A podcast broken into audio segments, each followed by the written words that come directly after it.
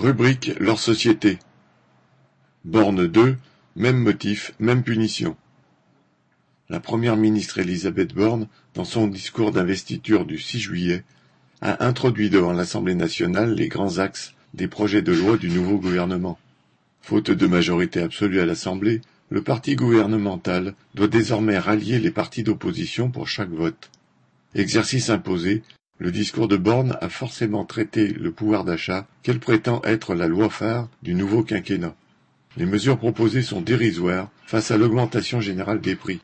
Il s'agit d'aide aux carburants sous condition de ressources pour aller travailler, d'augmentation inférieure à l'inflation des pensions de base, des allocations et des salaires des fonctionnaires. Si ces mesures peuvent obtenir l'accord des partis d'opposition, c'est qu'elles ne vont pas bien loin mais aussi qu'elles ont pour principe de ne pas toucher aux profits patronaux. Elles font reposer le financement sur les caisses de l'État et donc sur l'argent des travailleurs.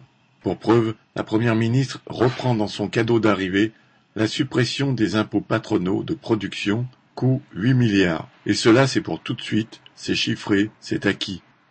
Les travailleurs, pour défendre leur pouvoir d'achat, ici et maintenant, ne peuvent compter que sur eux-mêmes, sur leur force et leur lutte, pour viser là où il faut, sur les profits du grand patronat. Cécile Sériguet